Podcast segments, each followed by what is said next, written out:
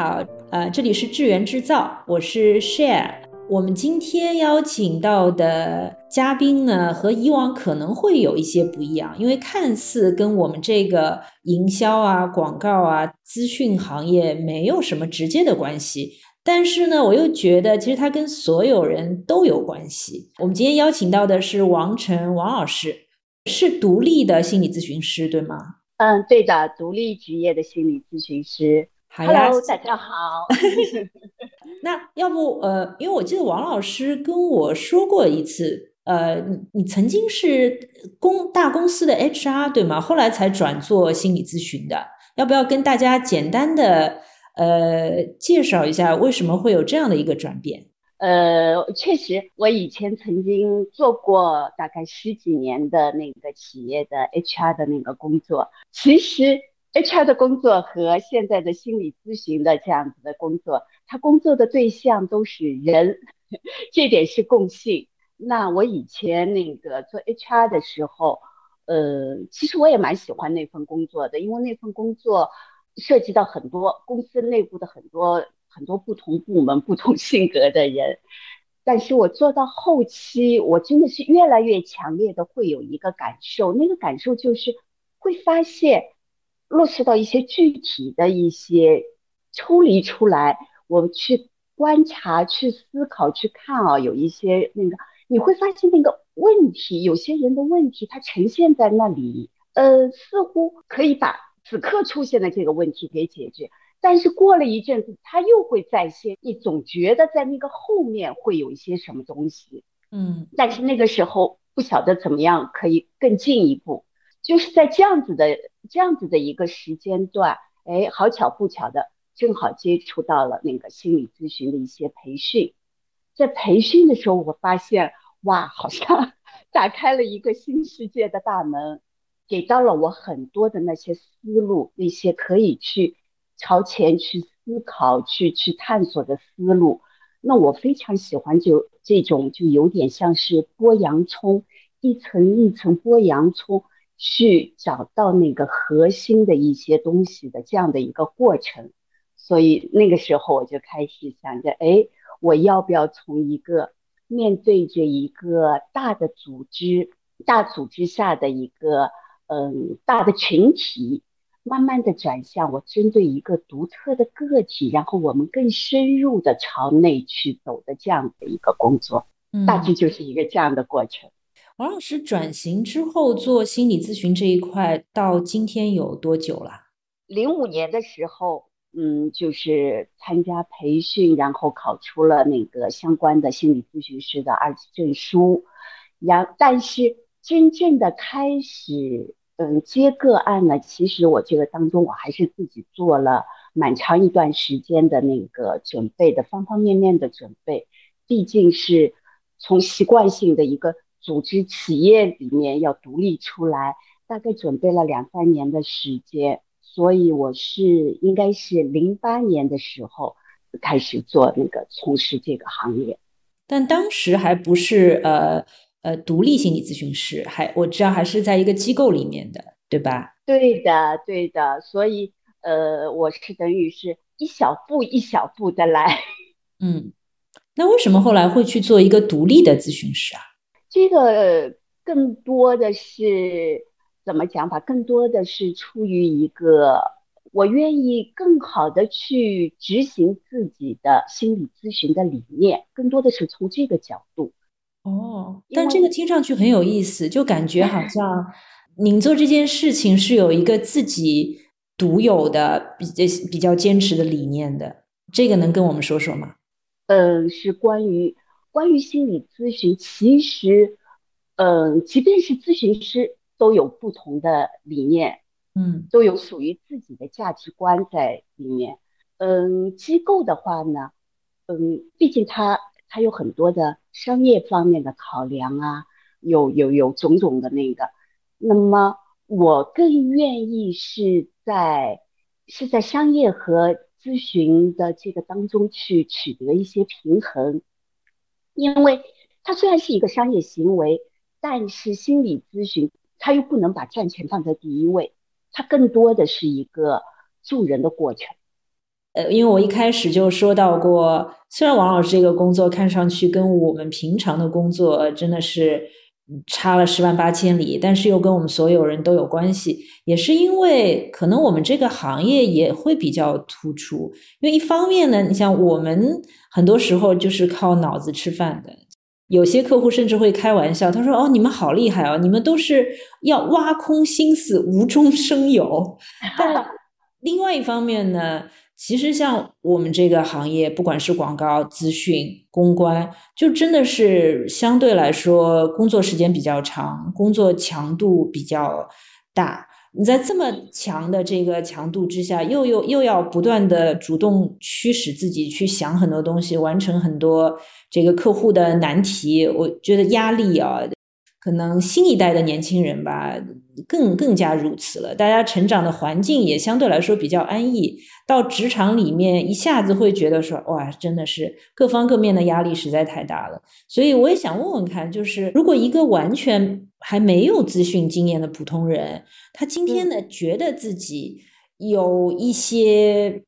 这个心理健康的难题，那他要去，他也想到了要去。找心理咨询师聊聊，但是呢，其实这个市场上，我觉得很多还是还是比较乱。包括我前两天看，好像三联吧，之前有一期讲到采访，呃，武志红，好像是是不是你们这个行业算是比较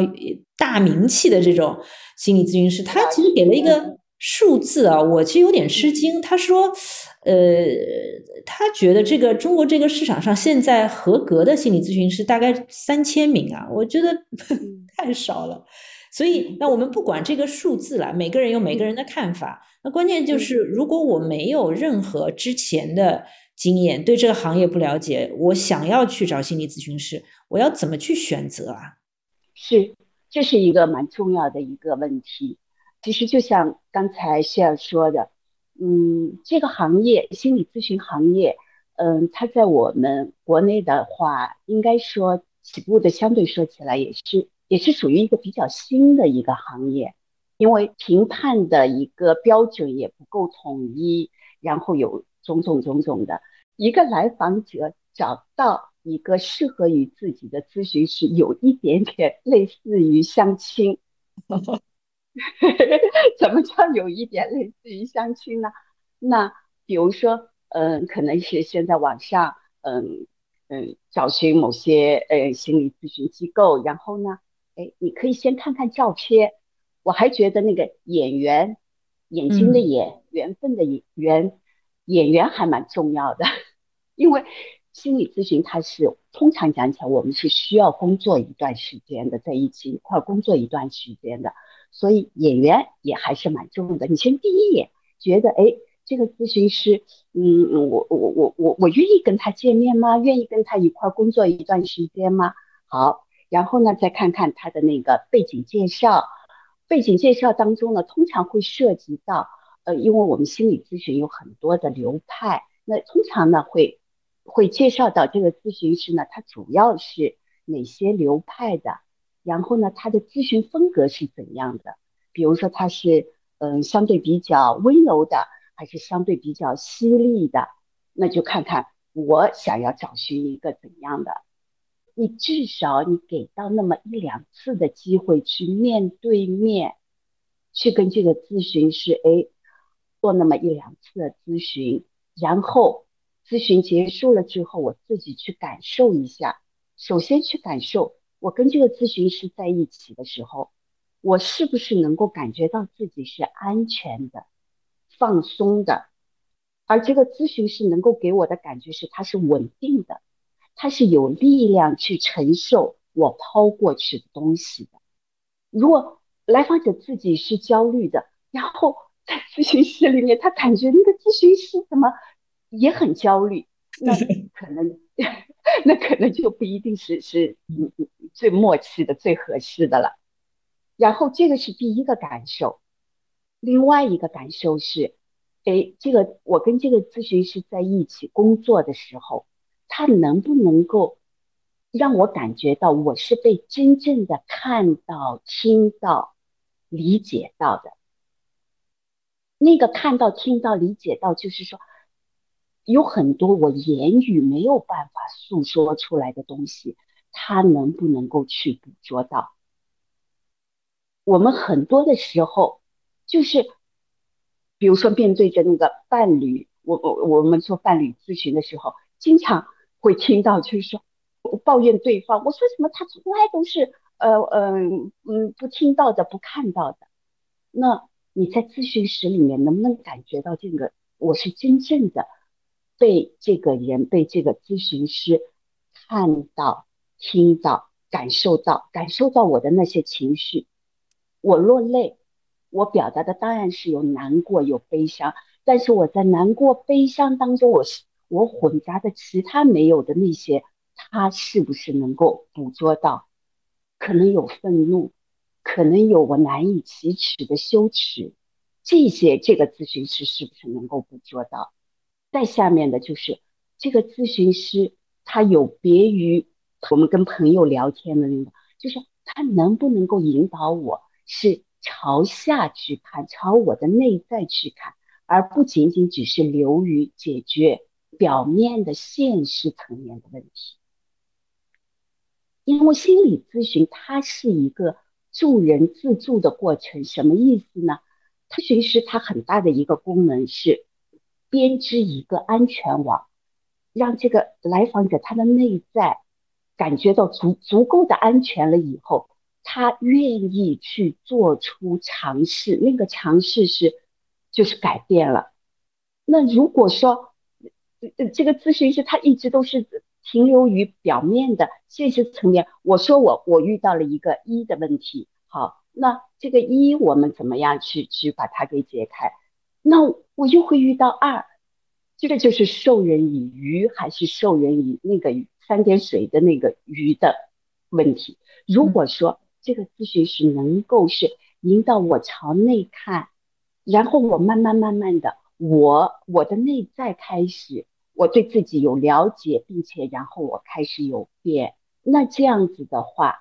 我的这个变，它就是一个深刻的变，而不仅仅是我跟朋友聊天啊。那么我遇到一个什么现实问题，然后我们一块儿解决掉就解决掉。这一些通过。一两次咨询，甚至更长时间咨询，你就能够去感受到这个咨询师到底适不适合于我。对，就是您说到这个，对吧？我也想到，我曾经演艺圈啊，什么明星啊，什么，其实得呃，比如说抑郁啊、焦虑，不是人也挺多的嘛。我记得有一次看到一篇报道，杨坤那个歌手的报道，然后他就说他也去找心理咨询师，但是他找了嗯很多个。每一次他一开始坐进去，就会觉得说：“那，你们懂的都没有我多，你们还给我咨询。”所以您刚刚说的这个，就是就是当他这个嗯坐进去的时候，如果内心其实我觉得那是一种抗拒，他本身就是不相信，但不能建立这种信任感。您说的安全感，其实可能对后面的推进就是会有影响的。对的，对的，可能相对而言。呃，作为名人，自我保护意识是会更强一点。那这样子的话呢，呃，建立关系的过程就会更辛苦，更考验那个咨询师的功力。那我正好顺着这个问一个问题，就是那咨询师怎么样能够有没有一些方法，更快的跟咨询的对象去建立这种？信任感，建立这种让对方感到安全的这种感觉，是有一些方法的吗？给我们简单的举几个小例子。哇，这是一个好专业的问题，但是也确实是，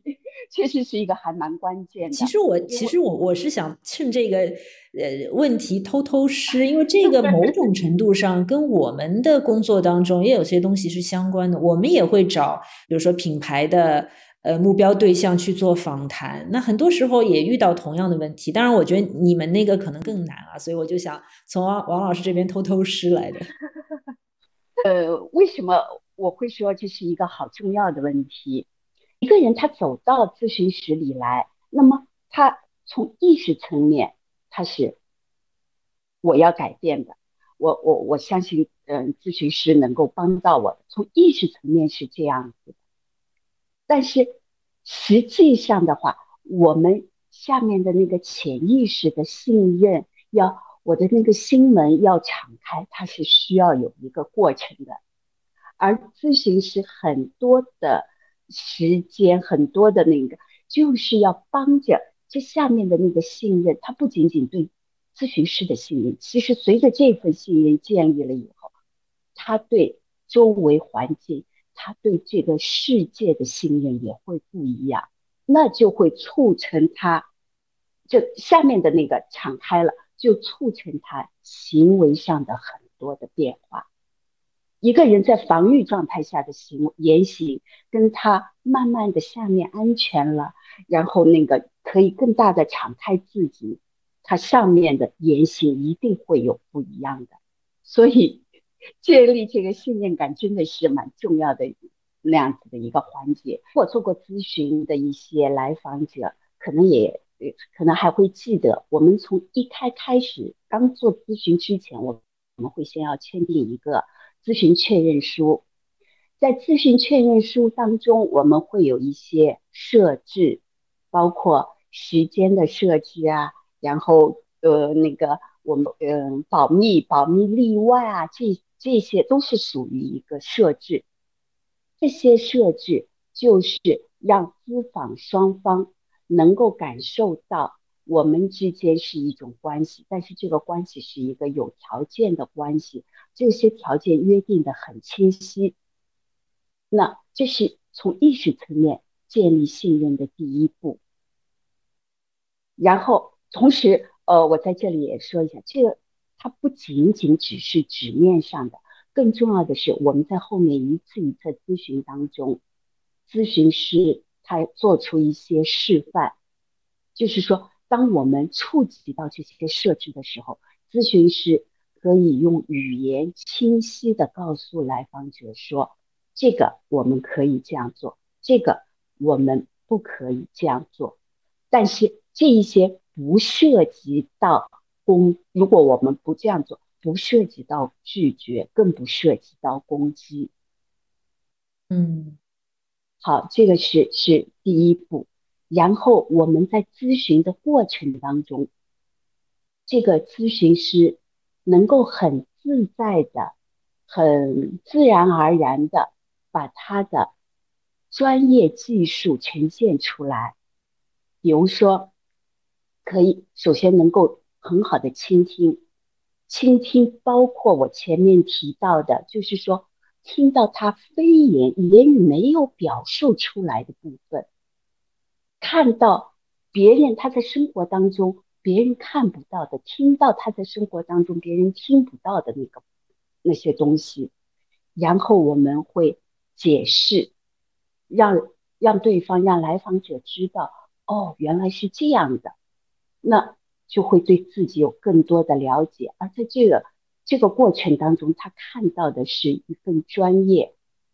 那份信任就自然而然的也就容易建立起来。通过我们一次又一次的，嗯，相对规律的一个见面，每一次这种感受放在那里，它慢慢的积累，那下面潜意识的信任感就在逐渐建立。有时候会遇到来访者是这样，他刚进咨询室的时候。会告诉你，我想要咨询的是什么什么的问题，然后好，那我们就着这个工作，工作了几次，可能会突然告诉咨询师说，我其实真正想要咨询的是什么？哦，那你就看到是不是那个信任度是下面的信任度是要靠这样一次一次时间的积累，嗯。对，所以王老师讲完之后啊，我忽然就意识到我刚才问的问题肤浅了。我在问王老师说有没有一些就是好像我小技巧怎么样，好像快速建认建立信任度。但是您刚刚告诉我的，我就意识到，其实很多时候还是要靠时间累积，要靠专业去慢慢慢慢赢得这个信任的，对吧？是。是，就是关于这个问题，最后加一个点，在我看来，这个是最重要的那个点，就是获得那份信任最最关键的是这个咨询师自自身的真实，他能不能拿出真实的我和和来访者去相遇？这才是那个核心。如果你在咨询室里面的那个咨询师，他有时候是端着的，我 是那个的，那来，因为来访者在咨询的时候，他是全然的打开，他是非常的敏感的，他能够感觉到你是端着的，你是那个的话，他下面的那个潜意识很难真的就是张开到那一步。嗯，所以我一直。包括我在嗯督导年轻的一些咨询师的时候，我也一直跟他们说，咨询师虽然咨询心理咨询有各种各样不同的流派，但是归根到最后，咨询师最好最好的工具不是说我学哪一个流派，我学哪一个技术，最好最好的就是他自己，最好的工具就是他自己，就是你自己是不是可以一致性的表述。你自己是不是可以一把最真实的部分呈现出来？无论是好的和不好。嗯，这这个真的有点，嗯，是我可能之前完全没有意识到的一个点。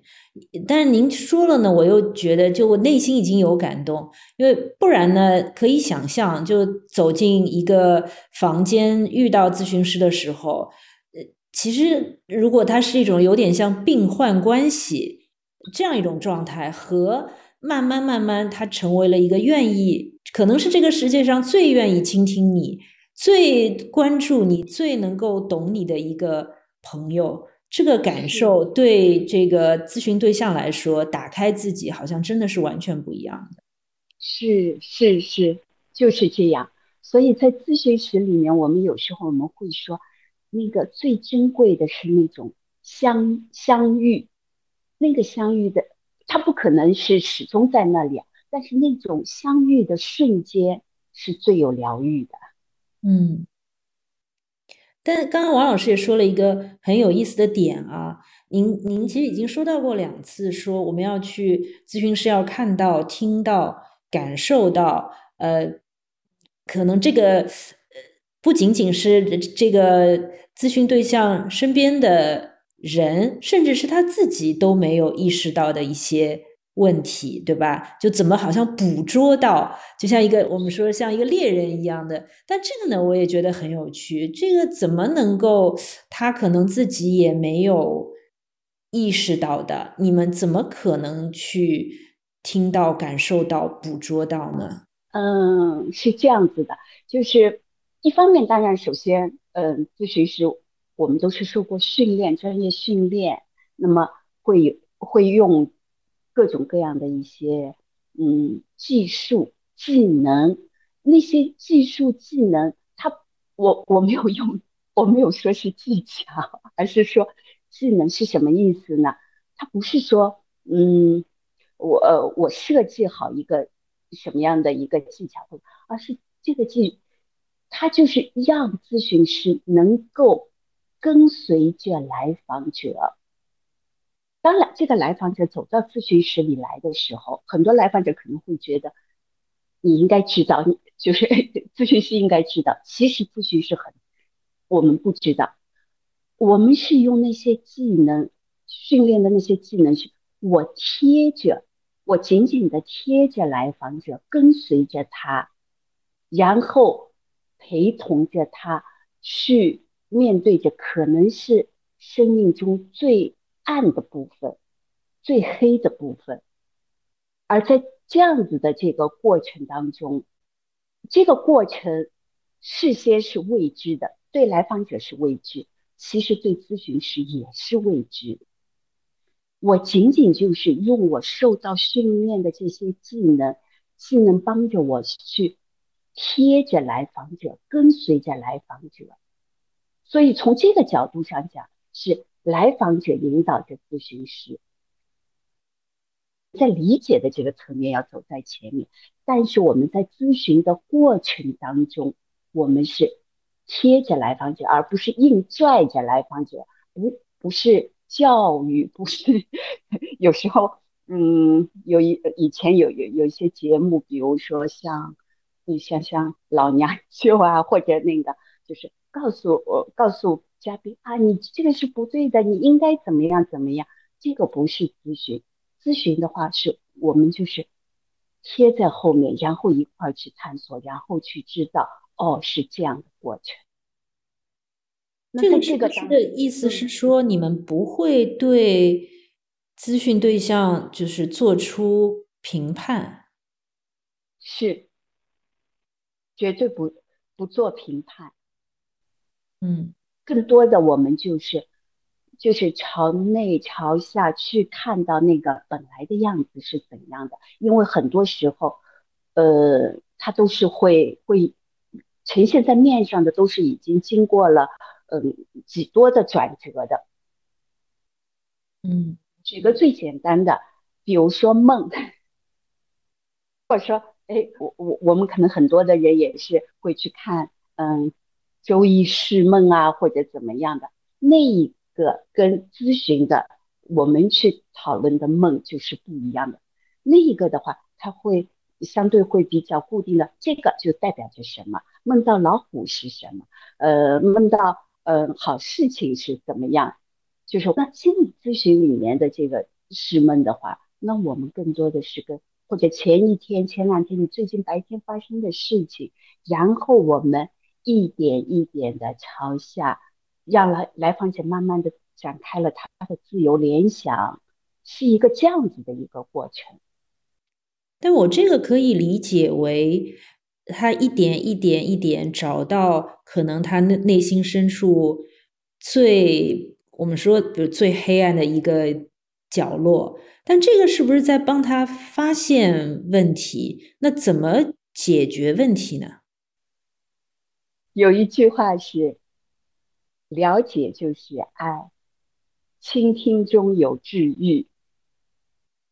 那本身在。了解的过程当中，把我们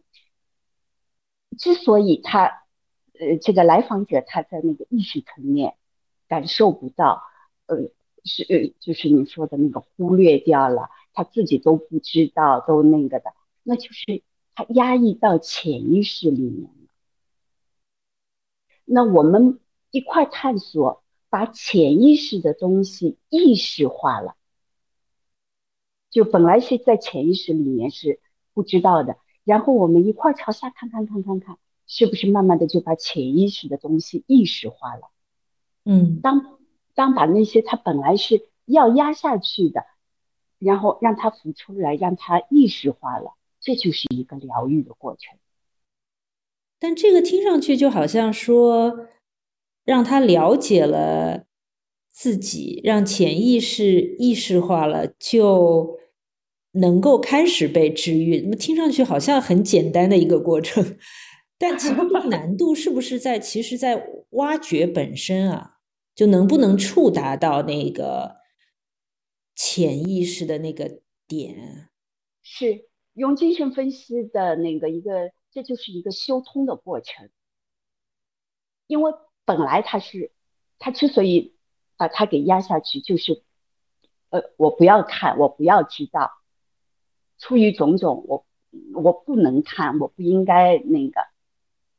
那他是回避，对吗？把它给压下去，然后如果我们可以，原来这个东西是这样子的一个过程，这样子的一个那个，那我们就不需要用，呃，现实生活当中，他因为压下去了，他可能就会变换出。种种的让自己不适的行为来来面对生活，那现在他知道了哦，是这样子，那个他就不需要用那些不适的行为了。嗯，王老师这边能有没有可能给我们一个具体的例子？比如说。呃其实你也可以把不同的案例可能穿插在一起啊，我我们不要去涉及什么病人的隐私啊什么的，就是他本来会是一个什么样的呈现的状况，然后您帮助他挖掘到了呃怎怎么样的潜意识，他意识到了这一点，然后就开始慢慢疗愈，因为不然呢，我觉得好像呃如果大家完全没有了解到，听上去有点悬，但又好像 不知道是怎么一回事儿，对。我就非常简单的呃，把把把几个案子这样子非常简单化的概括一下，看看能不能够有助于呃解答你刚才的那个困惑啊。一个来访者过来，他他的那个嗯咨询的动机是嗯他有一些强迫行为，反复反复的那个洗手。那我们有时候呢，特别是。我我我这里这个这个是另外展开了，呃，展开来插一句，我怕等会儿别忘了，就是说，疫情期间有很多的人，因为也是就是给大家一些种种措施，然后呢，就是关于洗手，有很多的人呢也是养成了那个，呃，随时随地那个洗手的那个习惯，但是呢，有的人呢就会在那里说，哎呀，我强迫了或者怎么样，我在这里呢。我我想借这个机会跟大家说一下，就是我们不要轻易的给自己戴帽子，也不要反复的给自己一些自我暗示，嗯，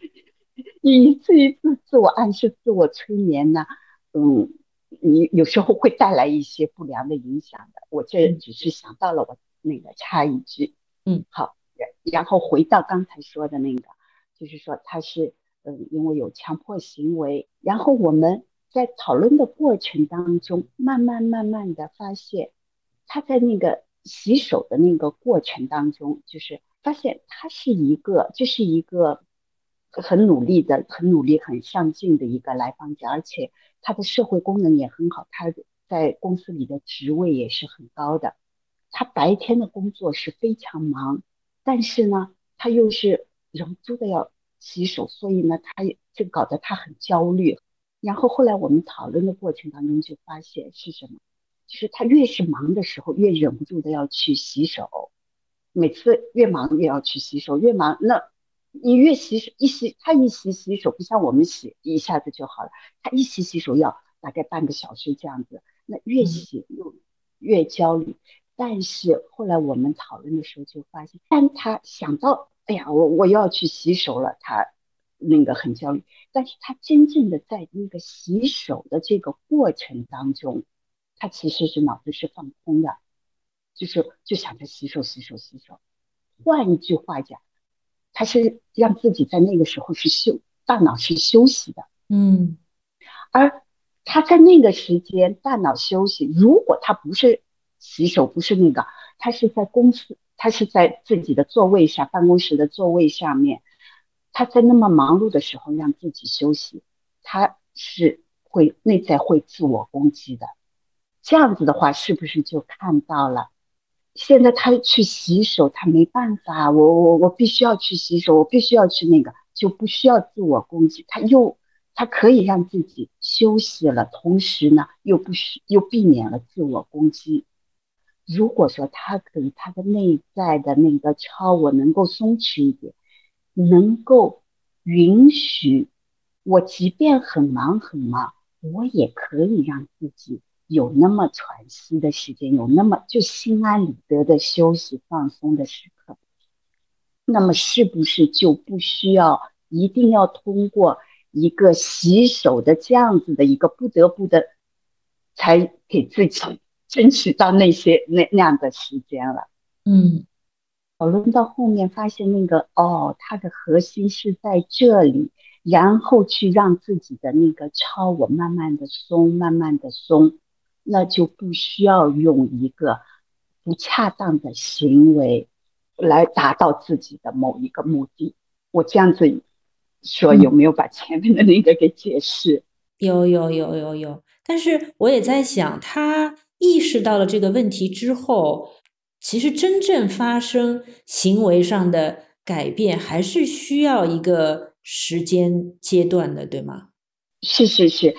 我们把潜意识里面压抑到潜意识里面的意识化，就是看到了哦，原来是那个超我，我这里就不展开来说，这个就是他的这这部分的超我过于的严苛了。一点点都不允许自己白呃这个工作的时间有这样的放松，然后一有放松，他的那个超我就相当于一个严格的警察就要去抓他。当他意识到这个，他已经内在已经可以松动很多，嗯，然后慢慢的，真的当他的那个超我去允许，从内在的允许，而不仅仅是意识层面的允许，内在的允许，内在的坦然的去，哎，忙碌的时候我也可以让自己歇一歇，这些都是需要时间练习，包括正向反馈。就是当他松动了，哎，那他发现他去那里洗手的那个没有那么多次数，没有那么多，或者需要的时间也没有那么长，这些就是他给到他的改变，给到他的正向反馈。嗯，那么正向反馈就会让那个改变会继续的去扩大。嗯，对，这倒也是，就是他我们要想一想，呃说一个这样的。呃，强迫症一洗手的习惯的养成本身也不是一朝一夕的，那它也是有不断的心理暗示。其实这一层层堆叠起来的东西，要把它推翻，也不是一下子就能够给它撞翻了，它还得一层一层的褪去的。对对对，就是你说的。你想，一个一个那样子的人，我们一直会觉得努力上进 是非常好的，所以。当他慢慢形成那个的这个过程当中，他是意识不到自己过了。你可以设想，一路上无论是他自己也好，无论是周围的人也好，都会赞美他、肯定他那么努力、那么上进、那么效率那么高。那他自然的就是就是会会会把前面哎我需要休息那个压下去，甚至于那个超我要批判他。王老师，您刚刚说到的，就是也是还是说到我们回到那个说，呃，能够听到别人听不到的，看到别人看不到的嘛？那我是想问说，呃，其实疫情这几年，相信我们很多的这个访谈都从线下可能换到了线上，那这个对我们的咨询效果会有影响吗？这个问题的话，对我讲起来，我更愿意换一个角度去看。怎么叫换一个角度去看？就是，比如说我们那个时候风控或者说防御管制啊，怎么样子的？那他就是不能够面询了。那在这个时候，幸亏还有线上的这条路，嗯，所以我更愿意从这个角度，就是幸亏还有线上的这条路，幸亏我们可以通过视频。那如果说呃那个视频不行的话，我们还可以通过电话，至少我们还有选择。如果说我们没有这些现代的这些技术的话，我们见不了面，没有办法面询，就没有办法咨询。所以我更愿意是换一个从那个角度来看的话，我对于这些现代的那个技术，我觉得是已经。已经帮了我们很多，当然，确确实实面询的时候，我们可以捕捉到的信息会更多。嗯，特别是非语言类的，我们可以，呃，比如说这个来访者他从走到咨询室里，选择坐哪个座位、落座的姿势啊，什么这些，我们都是可以捕捉到的信息。但是实际上，现在我们做视频的话，已经相对说起来，那个损失，这些信息的损失没有那么大了。那如果从我前面那个角度，也幸亏有了视频，我们还可以让咨询保证在那里。从这个角度的话，这其实还还是应该要，嗯，我们应该还蛮感谢现在这个时代的。嗯嗯嗯，对。而且您刚刚说到这个的时候。呃，也让我想到另外一个问题啊，就是，呃，您从做 HR 转到心理咨询，然后呢，因为你刚刚就用了一个非常积极的角度在看这个问题嘛，我也想说，其实做心理咨询师，你觉得啊，这这么些年来，其实对你自己看待世界、处理这个生活中的问题、面对自己，会有一些发生影响吗？会。一定会的，不仅仅说是做这个行业，就我们只要在生活着，它都会对我这个人有影响。嗯，无论是我从事的是这个工作，还是从事着广告工作或者什么，呃，我呃，只要我们每天在生活着，我们经历的东西都会在我身上留下烙印。嗯，那我我我也再换一个角度说这个问题啊，就是说我们也会觉得说心理咨询师他毕竟比普通人可能会接收到相对而言更多的这个负面信息，对吧？心理咨询师会有心理问题吗？你你们怎么去 处理？对，每天比如说摄入过多的负面信息这样一个问题呢？嗯嗯，很多人也是有这样子的好奇的。首先，心理咨询师他是个人，是人就会有问题，就像医生也会生病一样。嗯，从职业专业的那个角度上讲起来的话呢，那平时的时候、日常的时候，嗯，咨询师呢，他是我们可以求寻求帮助的呢，有督导，然后有个人分析师。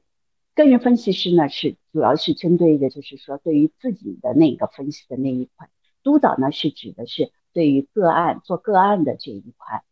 那这是两条线，这是就是两个支持系统。那么我们督导的话呢，除了除了就是向上的寻求寻求那个督导之外呢，还有一个很管用的一个一个路径，就是是叫同辈督导。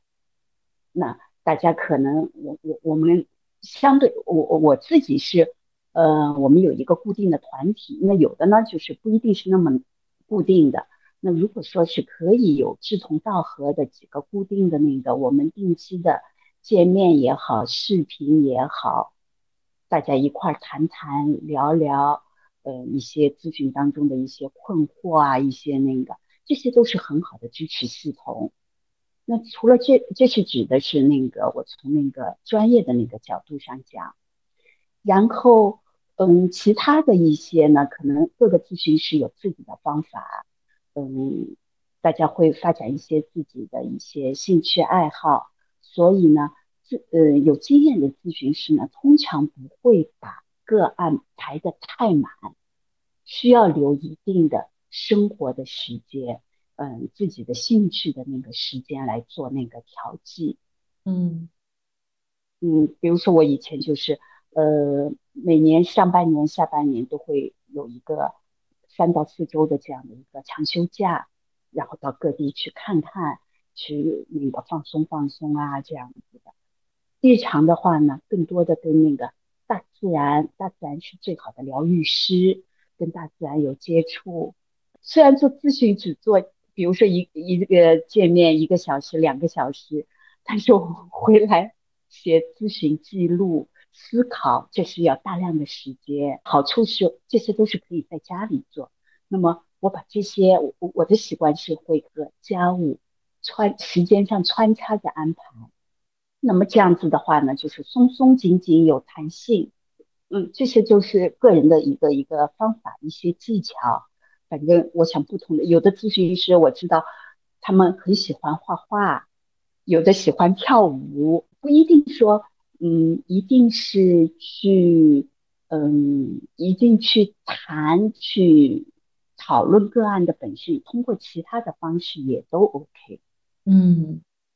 咨询师有没有可能有点像自己给自己治疗，就自我分析？呃，有点角色扮演，这样有没有这种可能啊？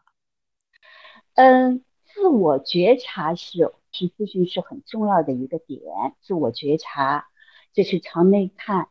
嗯，但是如果说是要涉及到很深入的自我分析的话呢，那因为我们往往是是不识庐山真面目，只缘身在此山中。嗯。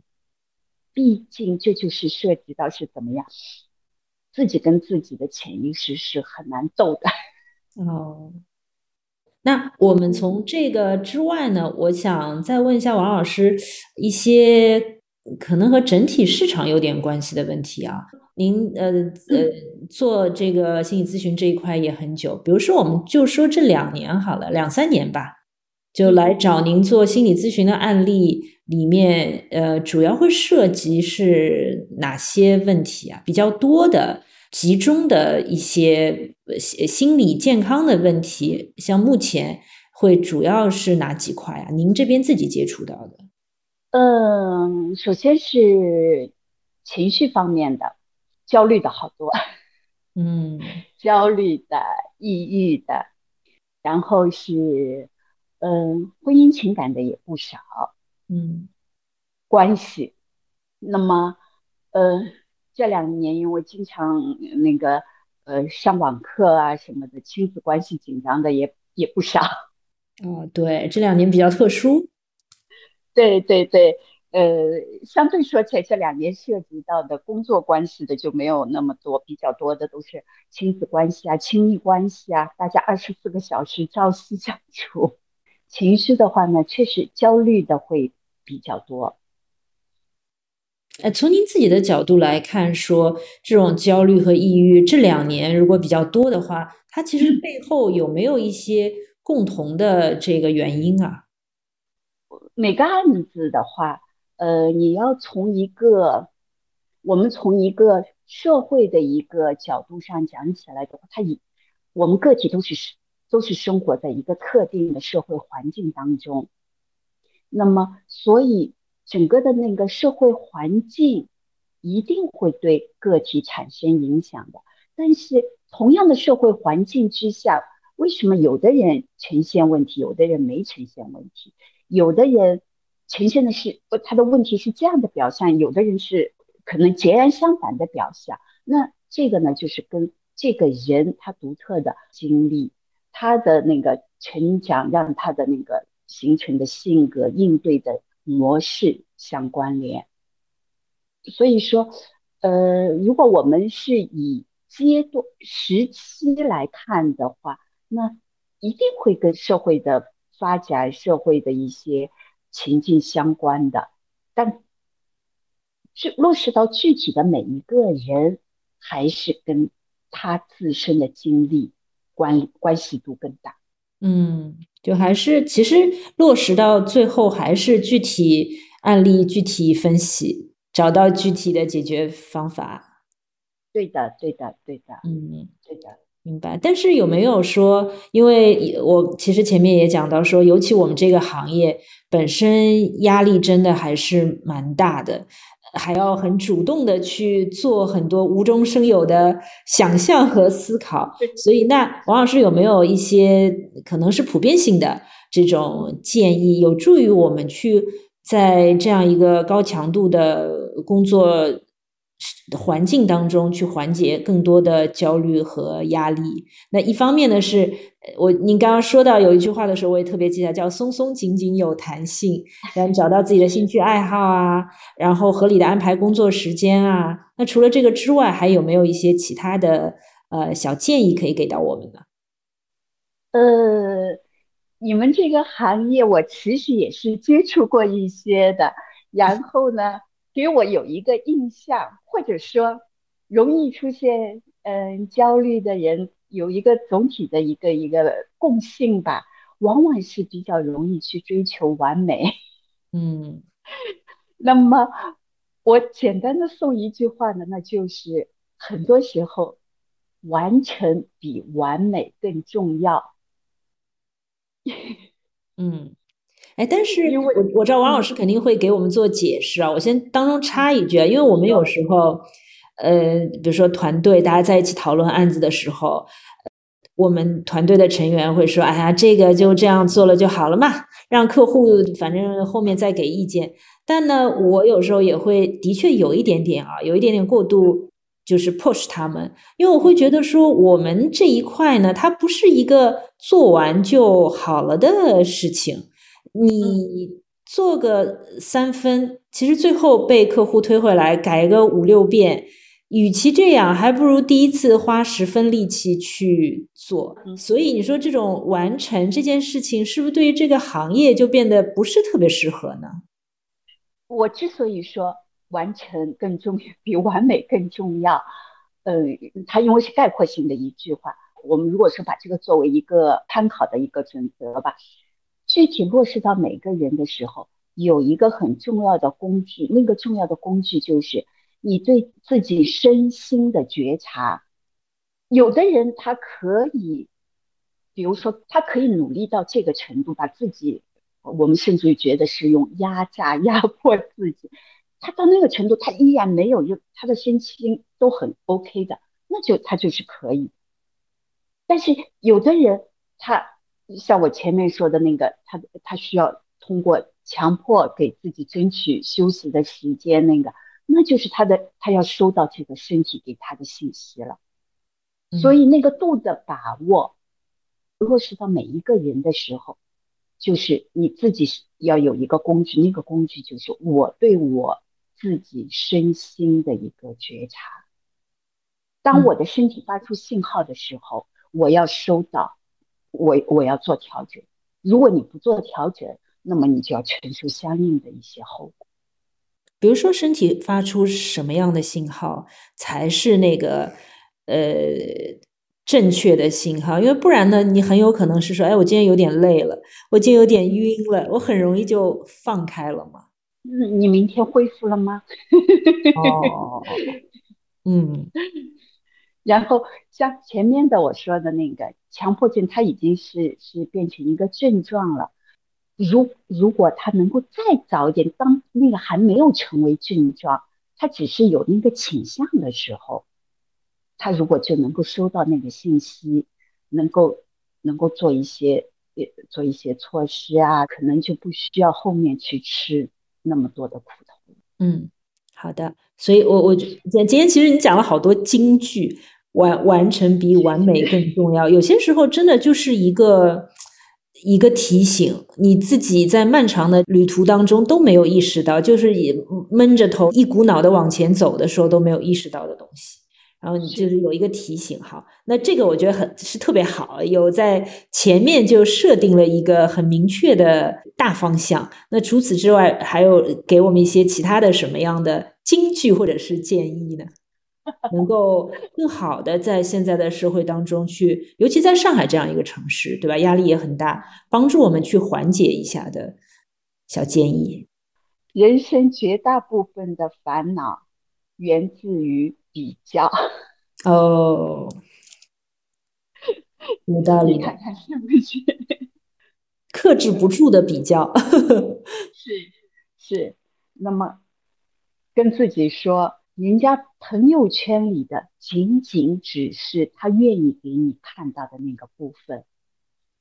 你看到啊，他今天在这里玩，明天在那里 shopping，什么什么，那个只是，其实对于我们。大部分人，我们如果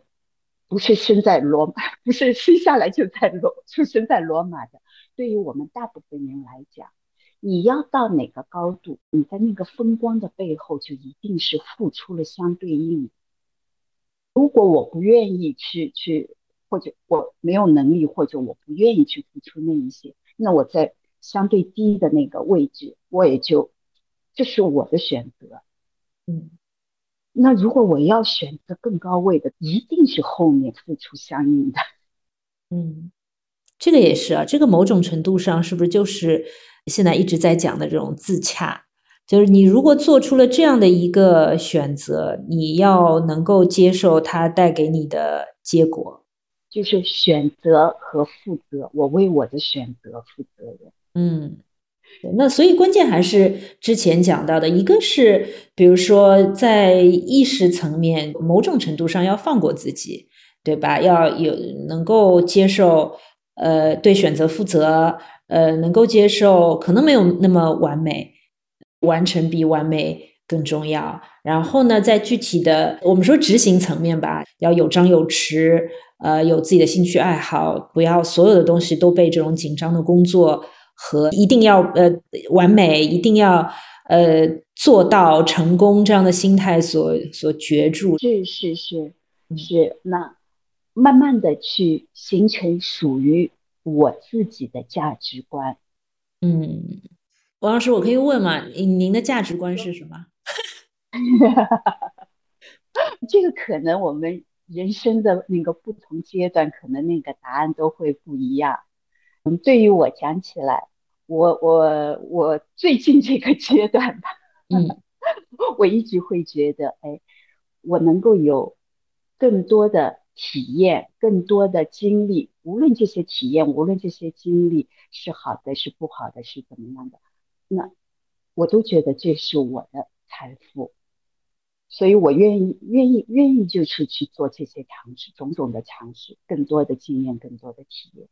那在您的这个心理咨询的呃案例当中，有没有被病患？我们啊不，我们不能用病患这种词啊。来访者对，有没有被来访者呃指责、诟病比较负面的一些这个经历，有会发生过吗？嗯，来访者，如果你是指那个来访者有抱怨，有那个，那会有啊，嗯，或者说为什么没有用，对吧？一点也没有用，这个做的，我我我相信蛮多可能会这样，因为本身这个治愈的过程就是艰难的，是是，毕竟这是一个比较新的一个行业，然后。嗯，大家那个叫什么了解度也是有深有浅。嗯，一般性这个往往就是像你前面说的，往往会出现在那个嗯期待它是高于高于现实的，不切实际的一些期待没有能够满足的时候。嗯，比如说，通常讲起来，实际上通常讲起来，第一次咨询。涉及到我们要去搜集信息，了解他的一些背景啊，什么什么，所以我们第一次咨询，咨询是能够做的其实很有限度。有些来访者呢会觉得，你看电影里面的那个，呃，咨询师说一句话，马上就把我给就把那个来访者给点醒了，结果弄到后来都是你在那里听，咨询师在那里听，我在那里巴拉巴拉说。然后最后咨询师还跟我说，呃，要坚持做一段时间的咨询，那他就觉得那个期待落空了。嗯，还有就是，嗯，比如说伴侣咨询的话，虽然是是是伴侣一块走到咨询室里来，但是通常讲起来，刚开始的时候，往往都是 我我我说一个各怀鬼胎，就是都是希望。咨询师站在我这边去改造对方，对对对，所以像这种的话，就是如果能够在那么珍贵的第一次咨询的过程当中，能够让来访者对这个咨询师建立起了信任，能够愿意再朝下走，慢慢的会有收获，但是不一定每次都能够成功啊。对，尤其您刚说到的时候，我也觉得第一次真的是特别难，因为第一次一定是相对而言，他最不互相之间不了解，期待也没有摆正的这一次。对，对对对。那其实您刚刚也说到啊，就是嗯，这一块心理咨询这一块在国内还是很新的行业。我也想问一下，因为。像今天这个社会，我也说，说实话，心理健康，我们说有一点偏离轨道，真的是很容易发生的一件事情。那大家在找心理咨询师来这个做咨询的时候，您会有感觉现在的接受度是不是更大了，还是还是会有很大一群人有疑虑或者是抵触的？应该说，从我接触的来访者讲起来的话呢，真正的非常有抵触的，我也接触不到，他就不走到咨询室里来了。对对对，那你们平常或者有聊天啊什么的，也可也可以涵盖在里面。对，嗯嗯，那我自己的那个就是这样子总体的那个感觉的话呢，确实接受度是有增加。你想。呃，以前的话，可能有的那个一辈子都听也没听说过，呃，这是叫心理问题。比如说啊，抑郁、抑郁症，有的人他可能就，哎呀，那个人很作的，呃，总是呃呃动动辄要哭了，动辄要寻死觅活了。可能连那抑郁症这个名字都没有听说过。那现在的话，大家会当出现那样的话，大家都会有警惕，然后也会知道哦，还有心理咨询的这条路。应该说这几年有不少的我们的同行做了大量的科普工作、宣传工作，再加上这些年来也确确实实的有不少的来访者，他是从心理咨询当中受益的。那么这样子的这个口碑慢慢的那个传出去呢，所以能够感觉到，嗯，了解和愿意尝试的人有增加。只要有愿意尝试，那我们就有机会让他从这个当中能够去去感受到，嗯，对自己的那个帮助。嗯，我接触到的那个来访者，我也会觉得这个当中是有有一点变化的那个。趋势的怎么样呢？就是，嗯，早年的那个时候，早期的那个时候呢，接触到的不少的来访者，他是已经被确诊了，呃，一些疾病类的，嗯，然后呢，可能是拒绝用，不想用药，他是把那个心理咨询作为一个，嗯，救急救的这样子的一个过来的。但实际上，我们真正的心理咨询，我们大量的工作人群是所谓的普通人群，只是就是出现了一些这个阶段出现了一些心理不适而已。那现在这这些年的话呢，哎，我会发现走到咨询室里来的求助的，他是自己觉觉觉得，哎呀，我好像最近有些怎么样，呃，那个就是更朝前了。嗯，不是说一一呃一定要发展到病了，然后作为一个急救，然后那个时候要急救的话，那那个期待就是特别高，最好是一次两次我我 我马上就好了。啊，现在的话呢，哎，他会更朝，就更更更未病的时候，嗯，没有还没有到病的时候，哎，他愿意，那我先来先来看一看怎么样的那个帮助自己。然后包括也有一些有有有我有不少的那个嗯长城的那个来访者在结束咨询以后，他会过一段时间过来跟我有一个见面，过一段时间跟我这里有一个见面。我有一个来访者，他就说的很形象，他就他就说他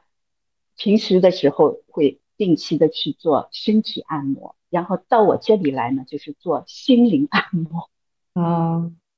对，这个也是我刚才本来想问的问题，就是来的人是说我来一段时间集中性的把问题解决掉，好结束，还是说现在越来越多的可能呃来访者会把这个当做一种常规性的心理心灵按摩的手段？真的是有一些，慢慢的是有一些那个，当然呃走进来，首先。从最最早的走进来，他一定是生活当中遇到了一些困难，一些自己难以解决的一些困难，这是最初的动机。嗯，但我是不是也可以理解为，其实像心理健康这样的，嗯，或者心理问题吧，它本身也不是一个一劳永逸的事情，不是说我这次好了，我就呃感冒就再也不会发生了，它。的确，还是有新的情况、新的环境发生，其可能就会有新的问题出现了。是，我们整个的人都是动态变化，世界也是在动态变化的，社会动态变化，那我们人也是动态变化。哦，王老师，我最后还想问个问题啊，就是说实话，我身边还有不少朋友也在读一些像心理咨询的课程啊什么的。我不知道这个问题合适不合适。说如果要成为一个不错的心理咨询师，他对人的个性啊、能力呀各个方面的特质会有一些要求吗？还是说，嗯，只要你感兴趣，呃，你好好读书，你都可以，反正做的还行吧？当然，这个是要看自己的期待和预设是怎么样的。呃，那么。其实每个行业，你仔细观察，你都会发现，呃，它是最好是有一些我是适合于这个行业的特质，对吗？那就会嗯相对轻松一些，也相对容易做的比较出色。那我自己觉得啊，嗯，从事心理咨询这个行业的话，要投身于这个行业的话，首先是需要一个很重要的是，你要有好奇，就是对人对人性要保持着那种。好奇、热情，嗯，始终保持着那种好奇、热情，你才可以坚持下去。其实，真正的从事心理咨询这个行业了以后，它有大量的枯燥的东西，不是像影视作品里面啊，呃，一个个神仙鞭子一挥，一句京剧啊，马上就看到对方嗯发生变化了，然后呃很有成就感、满足感，嗯。这种情形实在太少太少了。嗯，那能够在这种大量的枯燥的工作当中，你一直这样一次次的挫败啊这些，但是要坚持着在那个那支持着的，就是那份好奇那份热情。然后基本上，我想，嗯，考虑从事这个行业的，一般的技能当中，表达能力。理解能力、同感能力、直觉敏锐度，这些都是比较基本的。然后，嗯，最好是恰当、恰到好处的聪明，就是有一些聪明，但是我自己觉得也不能够太聪明的。就是我前前面我们不是谈到吗？贴着来访者走。如果太聪明的，他可能跳到前，太 那个不不一定适合于做心理咨询，他可能做研究或者做什么那个，因为嗯，反正就是我我我自己觉得也不要太太聪明，就是有一定的聪明度那个，呃，不要走得太快是吧？其实是陪伴的一个角色，是是，然后性格如果说。本身他就是一个谨言慎行的人，可能更适合。如果本身是一个充满了表达欲，前面我说的是表达能力，表达能力要好，但过于旺盛的表达欲的，可能也不特别适合做这个职业。这个你说完之后，我就在想象一个一场心理咨询的过程当中，哇，心理咨询师侃侃而谈。所以，而且涉及到人家把人家的最隐秘的、最真实、最隐秘的世界都呈现给你了，你还要对他有那个保密的那个，对吗？你如果见到见到，忍不住的想要说，忍不住的想要说，那如果天生的就是那种比较谨言慎行的，那这一块就会做的很到位。嗯，然后如果说。是有一定的文学素养的，因为，嗯，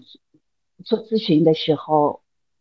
我个人体会啊，有时候那种暗喻能够起到很大的、很大的作用，比直接的去对着这个去说更能够让对方接受。所以，一定的文学素养啊，呃，一定的幽默感啊，也是可以加分的，可以让你做起来相对轻松一些的。嗯，挺有意思，但是感觉听上去要求也蛮高的，所以就看你 自己想要做到一个怎么样的程度，对吗？对对对对对，其实我每个行业都是这样子的，对吧？你真的是想往上走，其实各方面的素质可能都要不断的修炼。是是是，那我我是比较建议，就是我们职业的话是扬长避短。而不是说我一定要哪里短，我补哪里那个，那还不如扬长避短。对，这个可能和您刚刚说的那个完美这件事情也是有关系的，就不要把自己所有的短板都补成长板，不要有这种莫名其妙完美的幻想。那会那会自呃自己给自己出了不小的挑战，已经不是难题了，是挑战了。对对对对对。好的，很谢谢王老师今天给我们分享了那么多有意思的东西。呃，我谢谢你。所以呢，我们也会在下面的文章里面推荐里面会把王老师的联系方式、email 地址留在那里。那如果有一些心理咨询的需求的朋友，也可以给王老师写 email。好，谢谢谢。好的好的，那我们今天就到这里，谢谢大家。大家。